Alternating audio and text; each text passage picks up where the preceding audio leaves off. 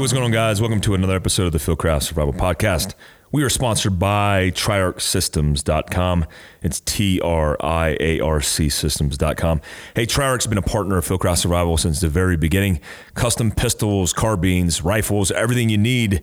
Look, Chris Reeves and the guys at TriArc have been working with us in Texas. We've been doing R&D and T&E with them, and they're one of the best companies in the firearm industry. We actually just had a good meet about some up-and-coming guns they're putting together.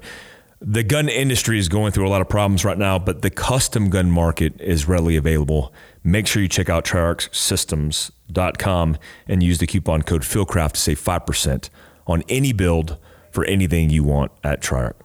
Also, this podcast is brought to you by the Personal Defense Network. Do you want to be better prepared to take care of yourself or the people you care about in an emergency? Because the Personal Defense Network can help. They have an amazing offer for our listeners. Sign up for Personal Defense Network premium membership with this exclusive Phil Fieldcraft Survival deal and get a full year of their premium membership for only $3. Three bucks. I mean, literally, I have that in my ashtray right now. That's at 96% off the normal price. Visit gopersonaldefensenetwork.com uh, forward slash survival. Again, visit go.personaldefensenetwork.com forward slash survival. Uh, that, that will also be available in the show notes on this podcast. And you guys can save on this discount.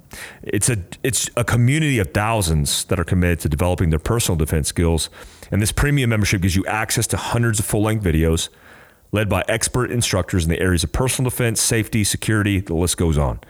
Video topics include emergency medical techniques, armed and unarmed defense, firearm training, security techniques and tactics for your home or workplace, defensive gear, and much more. Sign up for the Personal Defense Network premium membership for $3 for the entire year at go.personaldefensenetwork.com forward slash survival. Also, we have an affiliate, Haven Tents, local business that we're working with. Fieldcraftsurvival.com forward slash Haven Tents.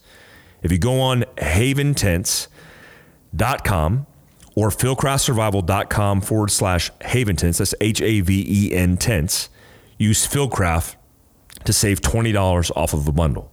Again, just type in the coupon code Fieldcraft and save 20 bucks.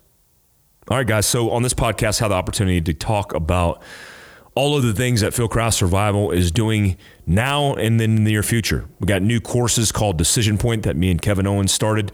We have a virtual system, some munitions training, mindset, the pillars of preparedness that are being reframed all kinds of goodness here in Heber City, Utah, our new headquarters. Come and visit us at our uh, pro shop as well. Um, it's up and running. Our grand opening, just so you know, if you haven't signed up yet, is February 27th at 3 p.m. to 6 p.m. Again, that's February 27th, 3 to 6 p.m. in Heber City, Utah, at our local pro shop, Survival Fishing Hunting. Um, and check that out at fieldcraftsurvival.com. Here we go, guys. Hey, what's going on, guys? Yes, we are talking about the Fieldcraft update.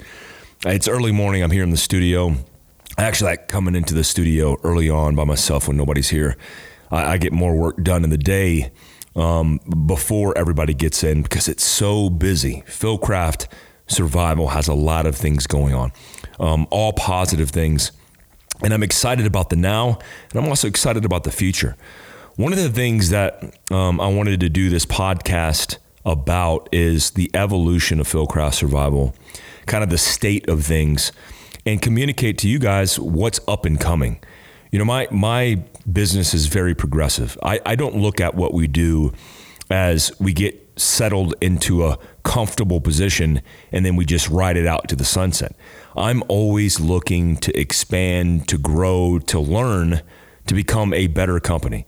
That that's not measured just in how we how much money we make. It's more measured in how we are received, our reach and engagement, um, the way in which uh, we are affecting people's lives when it comes to preparedness. Uh, one of the mission statements that I set out from the very get go um, was I wanted this to be available for everybody, meaning preparedness is an equal opportunist. It doesn't matter who you are. Doesn't matter what race you are, what political side of the aisle you're on. The most important thing about this idea is if we're looking at it from an equal opportunist uh, circumstance, then we all deserve to be better prepared. And in the worst case scenario, all those things don't make sense anyway. They don't matter anyway. We need to focus on preparedness and coming together as opposed uh, to the contrary. So when I started the company, I actually said to myself, like, if I can convince that liberal to come out of San Francisco who looks at me like, man, this dude's super conservative, this dude uh, doesn't fit my ideals, it's like, how can I shape how we communicate preparedness, survival, uh, prepper, um, which, you know, that has a bad, bad stereotype anyway, and allow them to go, yeah, I, I get this. And, and, it's, and it's an equal for all, right? Uh, when I first started the company, we had a lot of um, pretty out there people come up to us and say, hey, we want to, you know, help help build the bunker complexes and all that kind of stuff. Uh, look, I don't have nothing against those people, but a lot a lot of those people have an idea of what preparedness is, and I, I don't think it's in line with our values um, and our tactics when it comes to preparedness. I, I, I started Fieldcraft with an understanding that special operations go out every single night and are 99.9% successful, uh, deliberately putting themselves in the worst case scenario. So the, the question is why? Well, how, how? What makes these guys and gals go out every night? Um, what's the driving factors? How were they assessed, selected? How are they trained? You know, what equipment are they using? What assets, service, and support? What mechanisms and variables make them successful? And the things that I learned over time through my experiences in special operations and as a government contract can be translated and are completely applicable to civilians. Um, a lot of my peers shy away from teaching civilians because they think there's this idea that you know tactics are secretive or classified. Man, I, you talk about the overclassification of things in the military. When I was in the military, um, me and my warrant officer, who he probably listens to this podcast, he's a good buddy of mine, Zane. Um, I, I, won't say his last name because he's still serving, but he's a warrant officer, and, and we were in 10th special forces group standing up a commanders in extremis force. And as we were getting ready for Libya, we were doing a lot of uh, training exercises, including planning sessions. And I had a CD uh, from one of my rotations from operating with the Iraqi counterterrorism force. Uh, it, it's a bilateral program where we're going out planning operations and conducting operations. And one of these CDs had a training scenario on it that was completely created, meaning nothing was classified on it, but it, it, it said secret on the PowerPoint presentation. But again, adding the word secret to something doesn't make it classified. But the algorithm that's uh, AKO, which is the uh, military dot mil system, which is the mail system, the email system, flagged the word secret and immediately contacted the security officer for 10th Special Forces Group and they had to open up an investigation. And I get that, right? You know, hey, hey, let's track this down, see if there's any anything wrong here, any validity, and let's move on with our lives.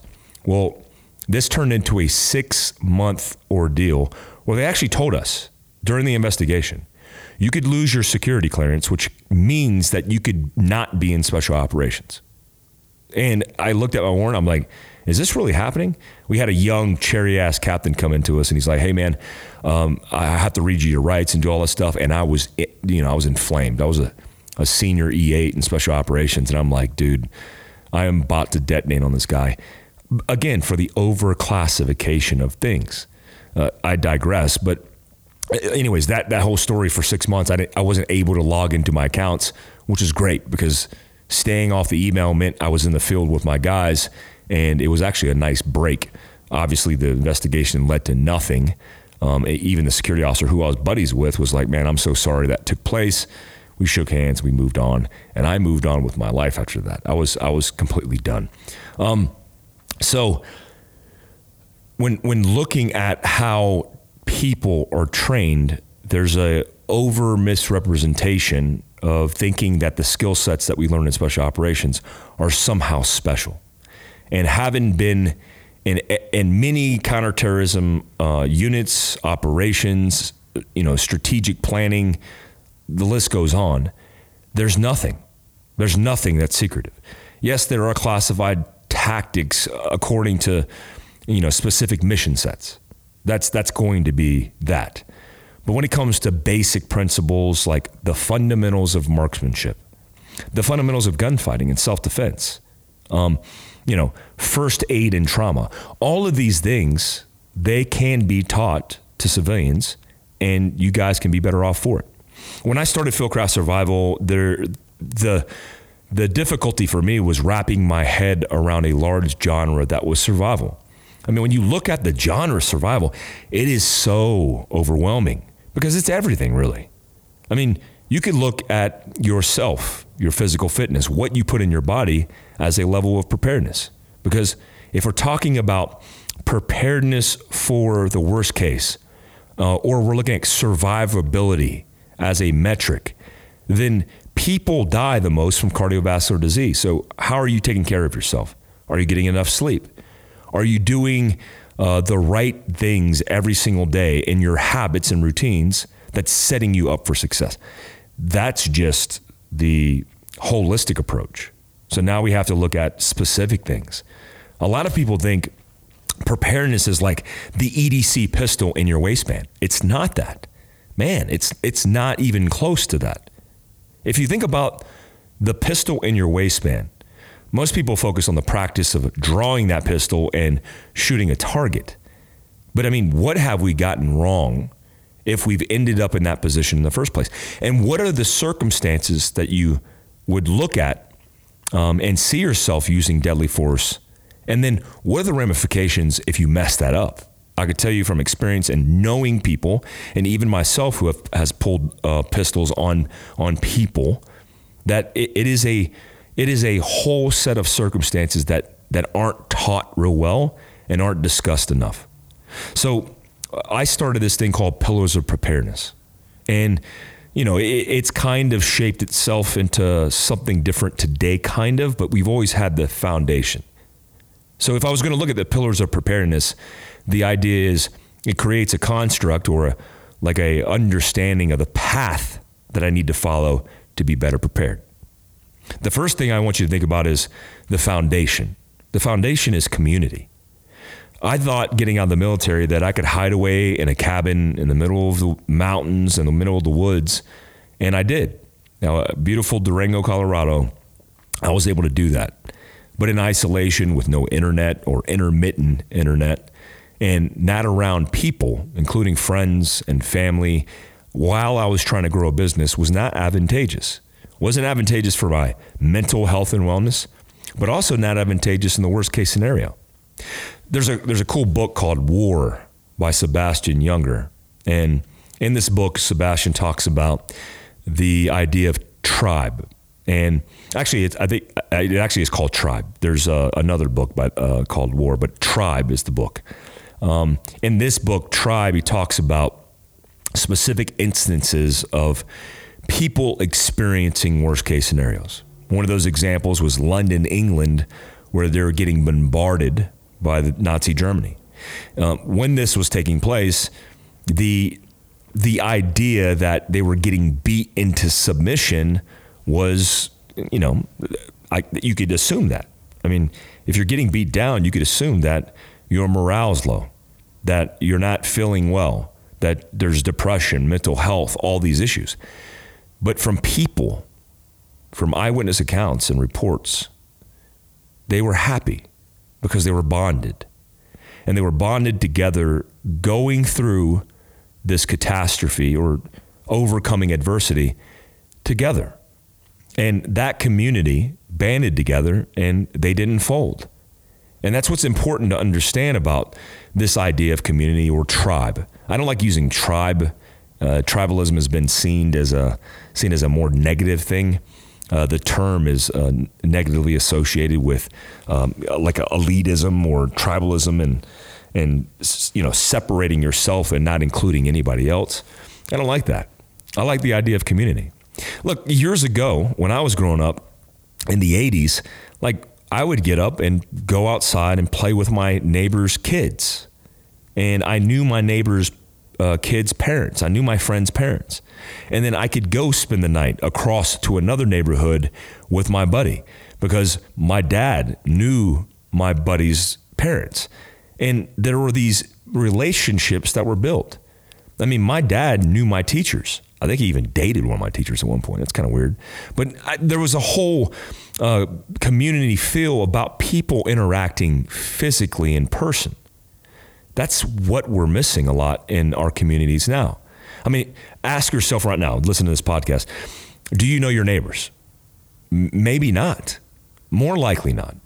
If you live in an apartment, in a condo, in the barracks, do you know your neighbors? I mean, do you know people around you, above you, below you, next to you? What are you going to do in the worst case scenario when you're leaning on each other? Who are you going to trust? Who are you going to bring into the fold? Who's the asset? Who's the liability?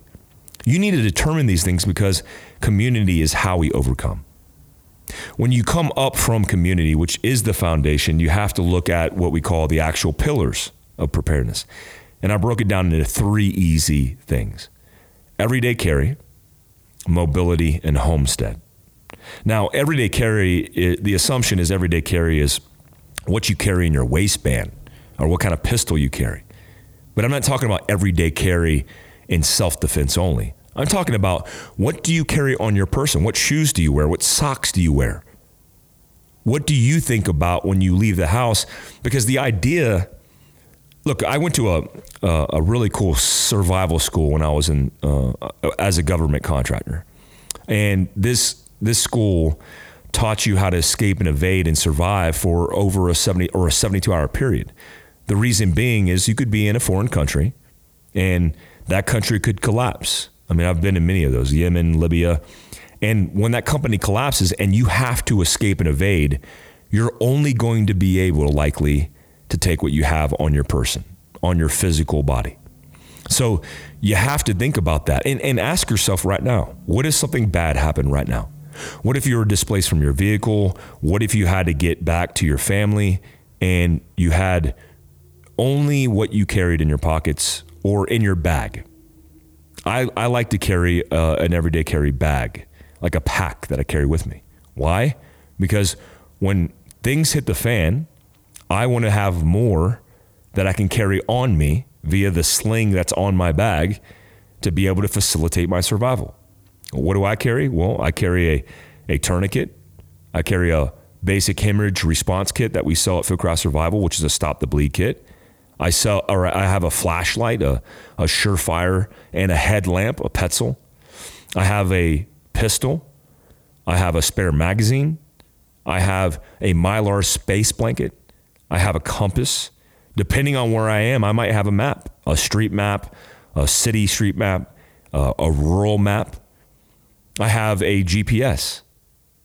I have sometimes, depending on where I'm traveling, if it's super remote, a sat phone. Depending on where I go, I might have a ham radio.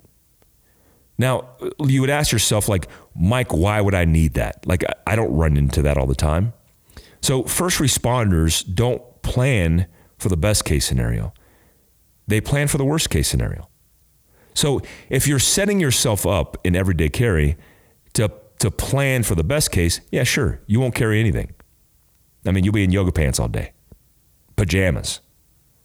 But if we're considering the fact that accidents happen, natural and man made disasters happen, then we have to consider upping our game, and that's everyday carry. Mobility. Let's talk about mobility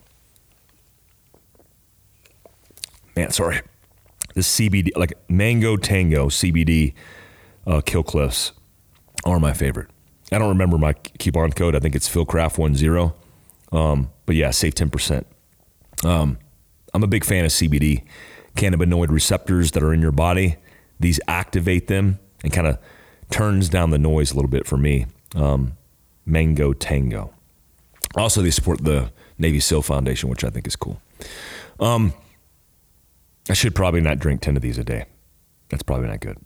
All right. So if you're looking at mobility, we have to look at mobility um, because a lot of our routines are built into the travel, the commute of a vehicle.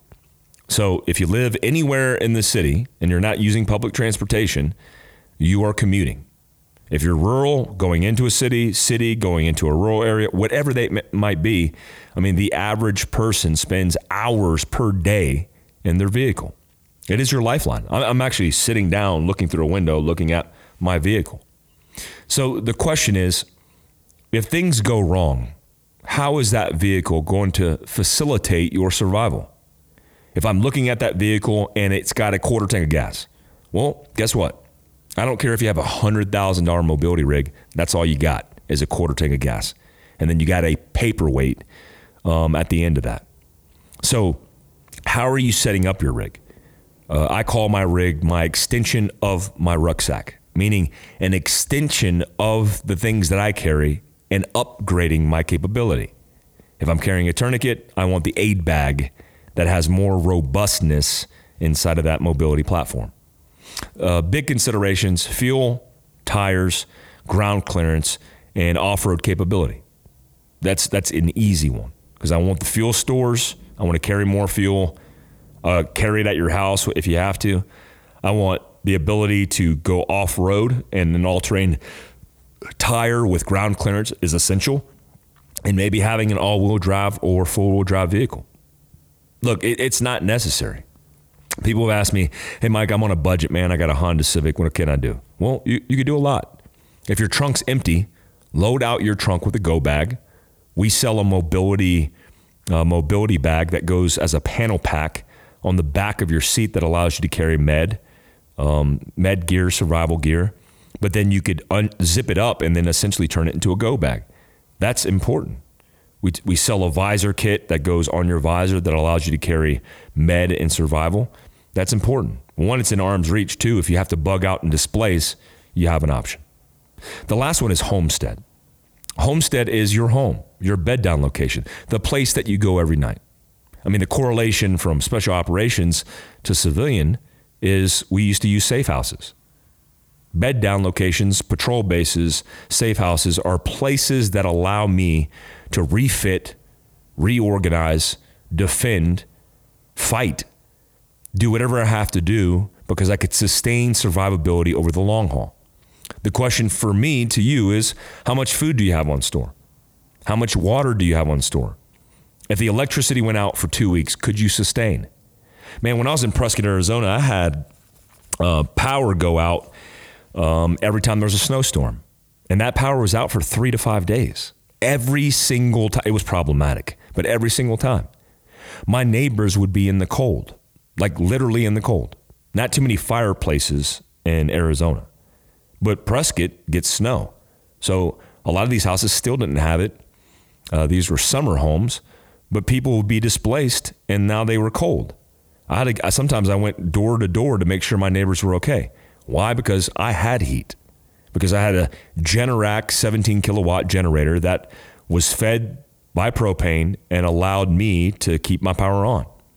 So ask yourself what happens when basic disasters strike? A basic disaster is the things that happen in routine and statistically are more probable a tornado, a hurricane, a storm, an ice storm, a snowstorm earthquakes. These things happen in frequency in our environments, but a lot of people just suck it up.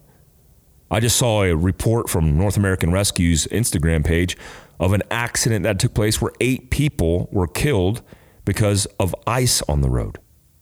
I can't even believe that. But I mean, it happens. So start thinking about homesteading, start thinking about food rations provisions. One thing I like to think about in all of this stuff that I'm talking about that's tangible is this idea of being more self reliant. You need to be more self reliant.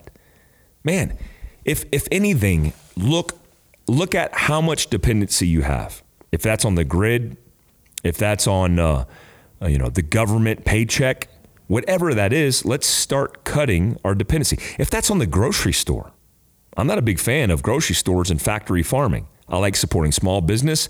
I also like eating good, healthy, whole foods. So if you're eating, for example, chicken and beef from the grocery store, you're eating factory farm food more likely. So if you don't know where your food comes from, take a minute and look at your options and adding percentages of being more self reliant. I just did a thing with Dee Dee, our, one of our brand managers, talking about uh, growing microgreens.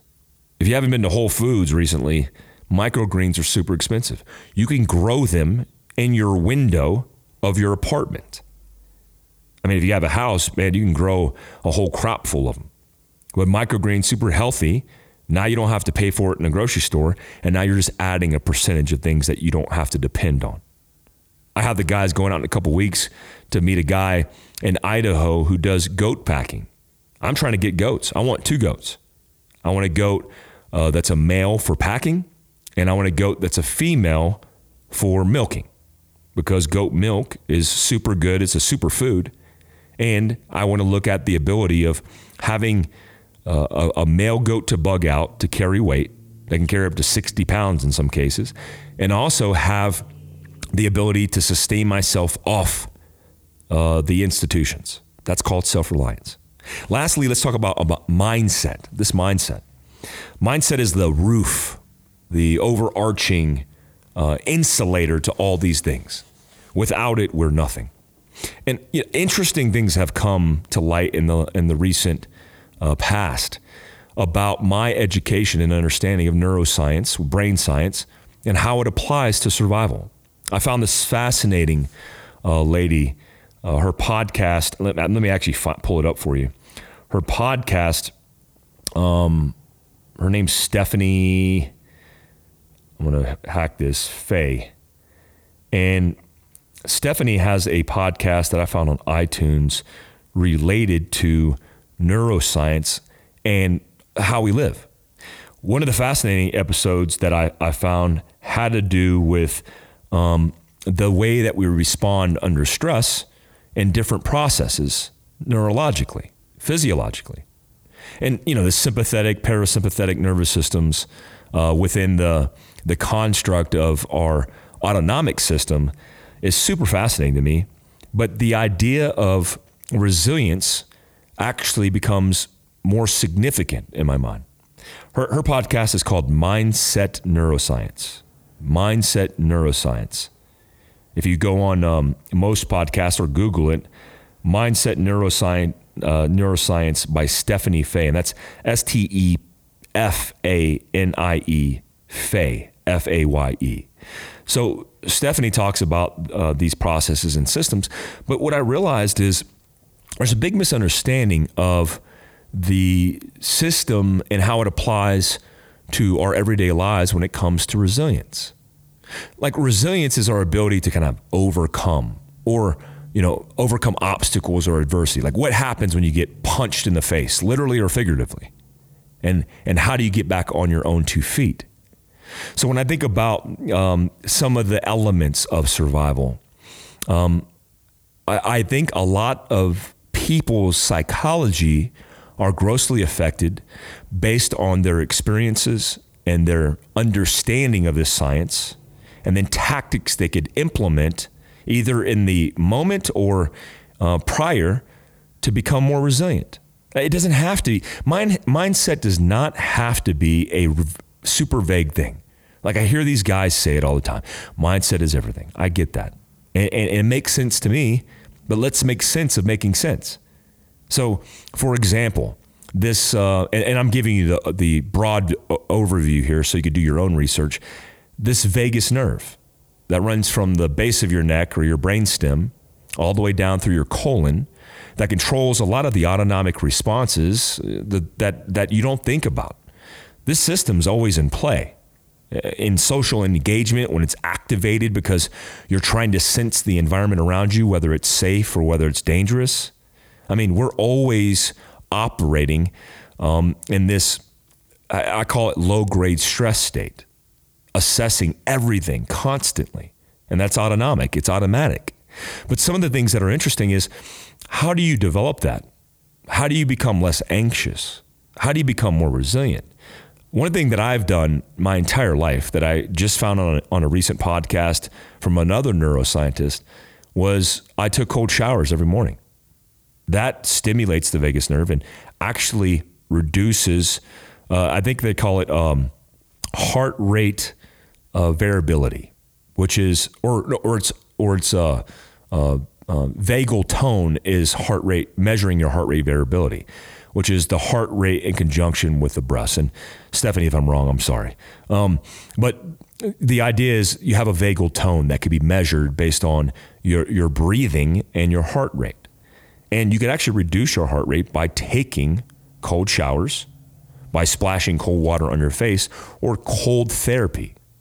The guy who jumps in the polar water, uh, the, Nor- Nor- the Norwegians, the Swedens that do this as part of their culture, the people who use it as a seminar, there's science behind it. And that's super interesting to me. Take a cold shower, reduce your anxiety, lower your heart rate, and calm your vagus nerve, calm your nerves.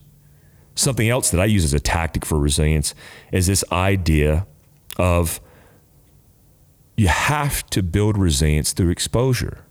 The more you expose yourself to uncomfortable circumstances, that doesn't have to be like a crazy thing. It could be camping. Then the more resilient you're going to build. It's the idea of like uh, to to affect even a single cell organism, that trauma, uh, you know, that overcoming exposure is what leads to growth. And that's personally, that's professionally, uh, that's biologically. It all makes sense to me. So resilience and mindset go hand in hand in survival. Those people who actually quit on themselves and go parasympathetic, in the collapse state, are actually setting themselves up physiologically for death. You ever see the stories of people in austere environments and they basically just give up. They go to sleep. They just walk out into the cold. That's science behind that. That's just not psychological, that's physiological. So, this pillars of preparedness concept is just an idea because this is the construct for what we use when we disseminate information to you.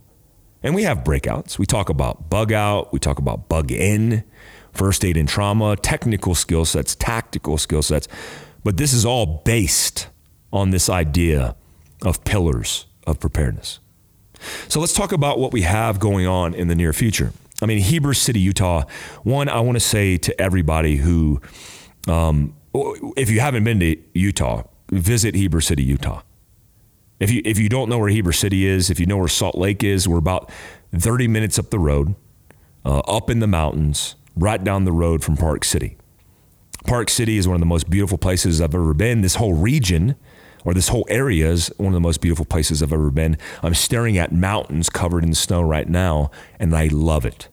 Heber City, Utah, um, is is right down the street from Park City, in between Park City and Provo and Orem, which is down in Salt Lake City. So when I when I decided to move here, it was on a commute with Austin and um, Kevin Owens. We were driving from Montana. We stopped in Park City, spent the night, and then drove through here. And I literally pointed out this building. And I pointed out this building because the mountain proximity, it's just my feel, my vibe. And it was commercial property that was brand new. And I knew we had to make a move at some point. And I bought into the traditions, the demographic, the population, the culture, everything that's great about Utah. I joke and say Utah is Colorado, the best of Colorado and the best of Arizona. It's like they had a baby, and that baby's Utah. It's mountains, it's desert, um, it's everything. The cool thing about it, the, the location we're at is we're in pl- close proximity to everything you need that is in the wheelhouse of preparedness. An urban area, an urban sprawl, a rural area, the mountains, remoteness, hunting, fishing, the list goes on. So we built out a pro shop here. And, you know, big shout out to Brian Didi's husband on building this custom store downstairs because, man, we've been busting our butts. And when I say we, I mean him.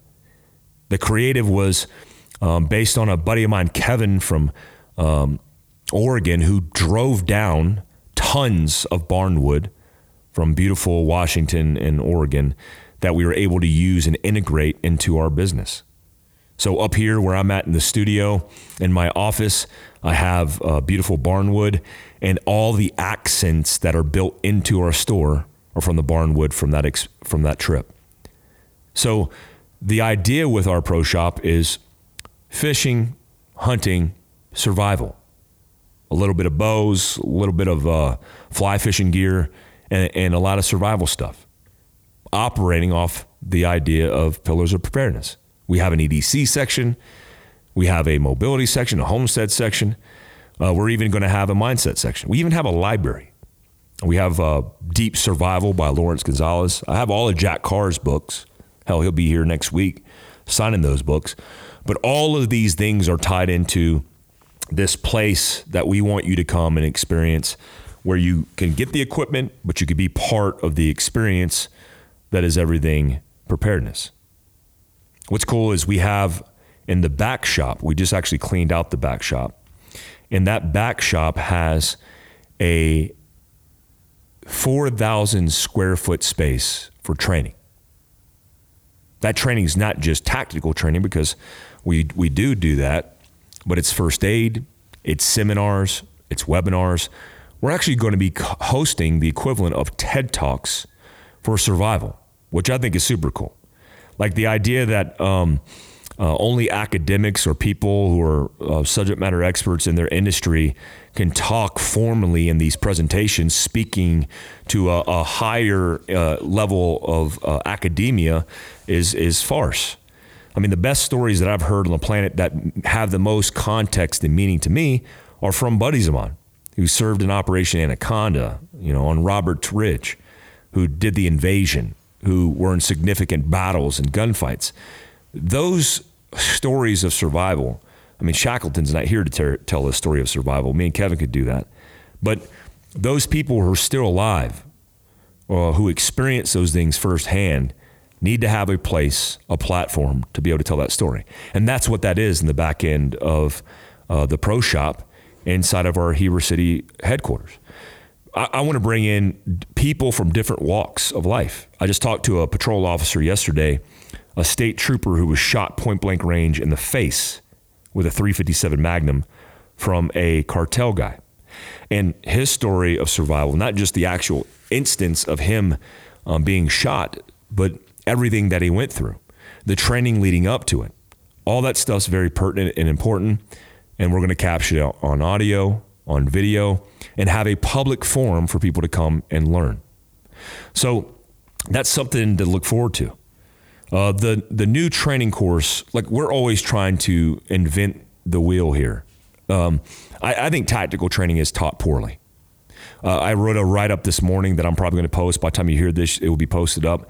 But I, tactical training is misrepresented in many ways.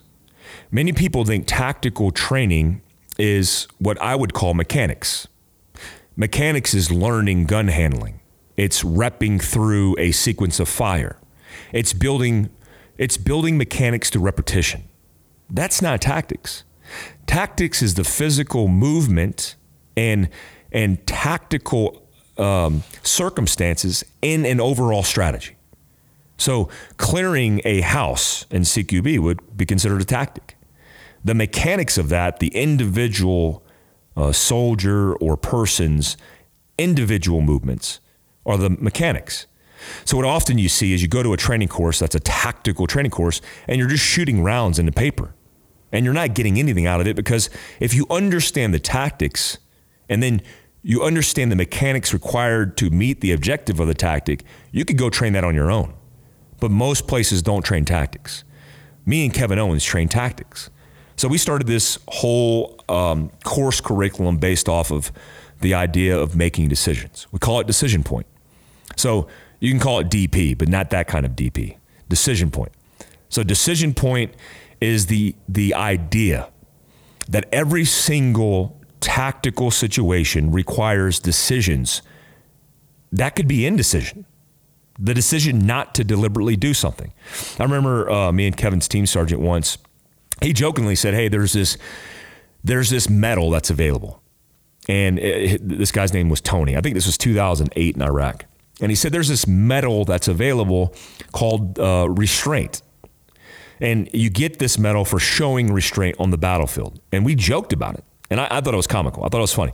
I don't even think it was a real thing. I think they actually came out for a bit and it was like a ribbon or something like that. And you could put guys in, but I never saw anybody. I mean, you don't typically see that in special operations. So um, we did an op once and we were with the ICTF and I was running, I, I had a whole, um, a whole company. No, I had a whole troop and I was running my troop down a alleyway because we were going to, uh, it's called flexing. We were going to another objective, but we had to move fast because the gunship above us identified another building. And we were doing cross coverage. We were covering each other across from each other down a long alleyway. And we got to the end of it. And I was with two Iraqis on the left side of the road. And one of my buddies was on the other side of the road with a couple Iraqis. And at this time, 08, it was like three Americans, like three Americans, the combat controller, and then a whole troop of Iraqis. We had we were limited in how many we can go out with. So when we went out um, on this op, we knew there was bad guy checkpoints all over the place. So as I went to clear the corner, remember I'm looking across in the opposing threat. I, I'm looking across the guy across from me, and I'm turning blindly into a corner which is the street, eh, but expecting that, right? It's deliberate. It's a tactic. It's cross coverage leading into a T intersection in this case. So as we did that, and I turned the corner, I ran into a vehicle with three guys with AK 47s.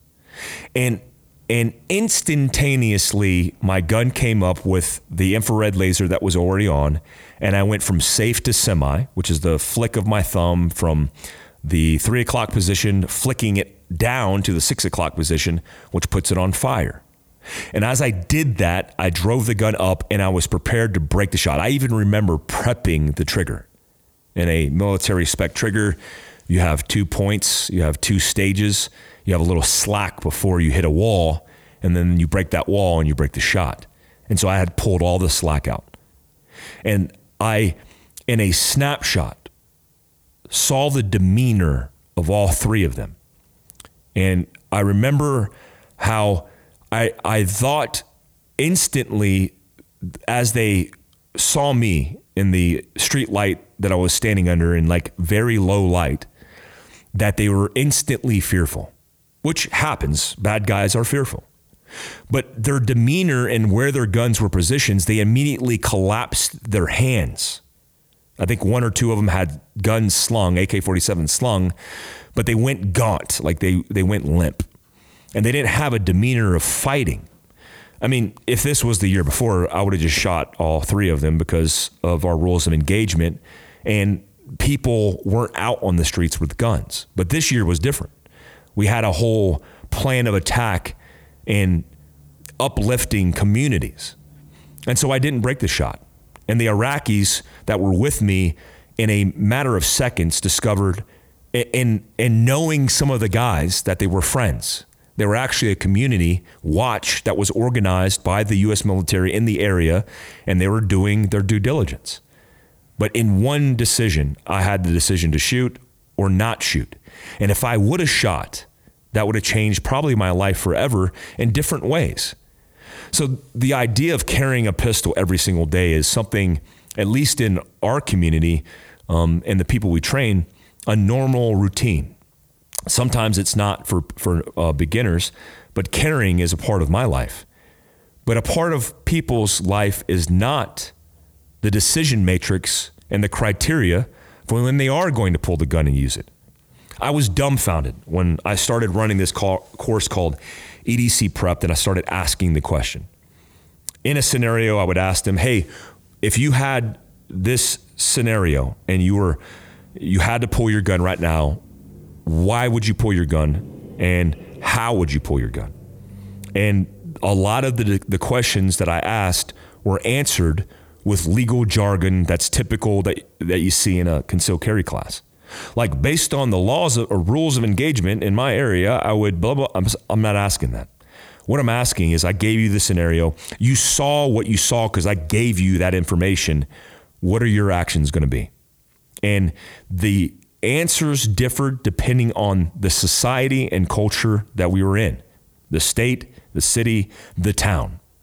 And so what I realized is universally, there's not a lot of good information on the right decisions to make when under stress, which a lot of people don't teach in the first place, and uh, you have a life or decision to make uh, in milliseconds. If you pull a gun and you shoot somebody in America right now, based on everything that's happening and going on, you are not going to get the benefit of the doubt. You're not going to get what uh, war fighters get on, on the battlefield because of the fogs of war. You are going to be held accountable. And if you made one mistake in any way, you will go to prison potentially for the rest of your life.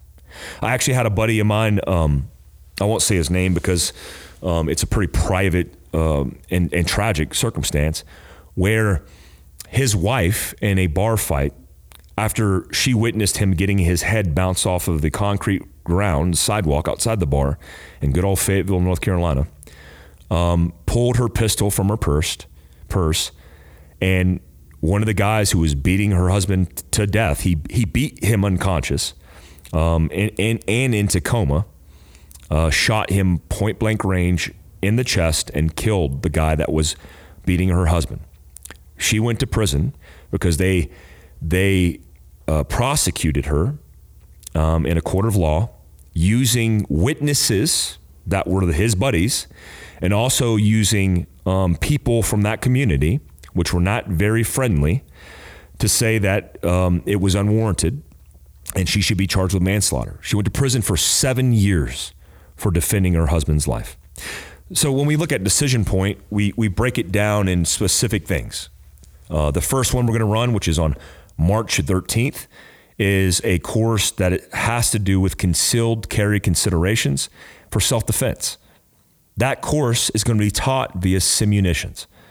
Look, simunitions is not an airsoft pistol. It's not a plastic pellet, a .177 grain plastic pellet that goes 100 feet per second. Simunitions is an actual operating pistol that shoots a primed cartridge that shoots a projectile at the front end and ejects and extracts a piece of brass out the side. Because everything that feels real, uh, all the senses that are activated, um, there's a little bit of uh audibility there because the the actual sound um, it's not going uh, more than 400 feet per second, so it's not as loud in the crack. You don't get the concussion, but you get the recoil, you get the cycle of operation, and you get the stress. That also allows us to do scenarios safely, reducing our liability and your liability and safety, allowing you to operate and learn in a training environment. You're going to make mistakes. The mistakes I want you to make are in training, inside of our training facility, not when it happens in real life. So, what we'll be doing is going through a discussion, um, teaching outlined um, case examples of what's right versus what's wrong, um, describing in detail the errors of perception. And what we perceive is not always what is real, and then allowing you to make mistakes and learn from those mistakes. We'll set you in scenarios that you'll feel are impossible, but are based on scenarios that have happened in real life. We'll do this all using simunitions, role players, and actual targets in our warehouse, 4,000 square foot, uh, square foot facility in Heber City, Utah. That course is available right now uh, online. And I tell you right now, um, it's all inclusive and it will not last long. This isn't a sales pitch, just this is the reality of, of training for Fieldcraft survival. It won't last long. Um, it, it is a higher price point because it's all inclusive. You could fly in, you don't have to bring ammo, you don't have to bring the gun. We're even going to include the holster for you you don't even have to bring eyes and ears because we'll provide that in the facility. You just need to show up if you want to take notes, bring a notepad and pen, and we'll get started. Um, something cool about this is this migrates into different things. This is decision point not just for uh, tactical self defense, but survival, first aid. Man, the list goes on. There's so many things that need to be discussed when it comes to making life or death decisions in the world in which we live. You guys can go to fieldcraftsurvival.com and find more out about that. Something excited that uh, Kevin Owens brought to my attention uh, a few days ago is this course that him and the guys are designing. Um, I don't want to spoil it, but what I'll tell you, is it's going to be in spring and probably going to be one of the most well evolved and immersed courses you've ever experienced. Uh, the premise or the the ideas based on the experiences we had in Robin Sage of being in immersed in an environment that everything feels so real, like you're actually in an hostile uh, environment. You're going to learn through experiences and uh, technically by train the trainer concept of going on this whole journey that will be a five day experience and a five day course.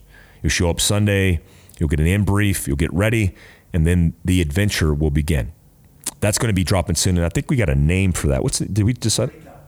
Breakout. Breakout. So it's like breaking out of a bad situation. It's breaking out of your comfort zone. Yeah. Breaking out of your, your routine. Breaking out is the name, and uh, Kevin was describing how it's not just breaking out or bugging out like we describe it from bad to good, but that's psychologically, that's physically, that's so many things that uh, again I won't spoil it for you, but it's going to be very very interesting. Uh, lastly, I just wanted to cover some of the things that we'll cover in that uh, decision point course, that five hour course with me and Kevin Owens. Mindset, decision points, uh, stress management, threat assessment, concealed carry consideration, and gunfighting tactics, which is the mechanics. We'll teach you those mechanics here in our facility. So, uh, again, describing all the things that have go- been going on what I like about the back section is this idea of bringing in authors, bringing in experts. We have Yusuf coming next weekend to teach a situational awareness course. We are booking, we are booking currently for the rest of the year um, people who want to come and do seminars, um, want to do small venues of training with us. If you're interested, uh, go and email us uh, at info at fieldcraftsurvival.com uh, put attention, uh, training, or in the subject line, put training, and we'll make sure we communicate to you and and get you in. If you're in our wheelhouse and you're willing to come out here and share your wealth of knowledge, we're all about that, and we want to encourage. Uh, subject matter experts in their field or people who have experienced and overcame adversity and survival to come please do that with us. Guys, this is a uh, 48 minute podcast. I didn't want to make this too long because I wanted to stick it to your commute. Um, man, Fieldcraft Survival has come a long way, uh, and we're growing and adapting and evolving every single day. Uh, one of the one of the last things I want to talk to you about is our our concept um, called Fieldcraft Frontier. Frontier is about craftsmen. It's about using your hands. It's about appreciating um, uh, people, uh, specifically in America, who are still using their hands. If you haven't realized right now, we live in a global economy where a lot of things that we use, that we wear, they're not made in America. And I get it. Try to get an American to sit down in a factory and grind for 12 hours a day. Not happening. But tr- getting an American, uh, a leather craftsman, a leather worker, a um, try to get a uh, a steel worker, somebody who forges, a blacksmith man, you're going to get the most beautiful things ever made. And that community, that idea, that concept, those products, those things we want to bring to you. So we opened up our own leather shop here. You can go on uh, Fieldcraft Frontier on Instagram. And you could also look at fieldcraftsurvival.com and see some of the offerings that we're bringing. Uh, I'm talking right now to a, a gal that makes soap.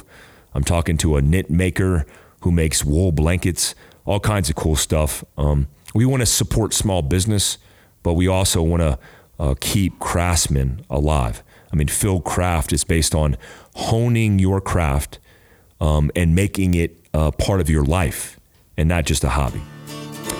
Till next time, guys, stay alert, stay alive.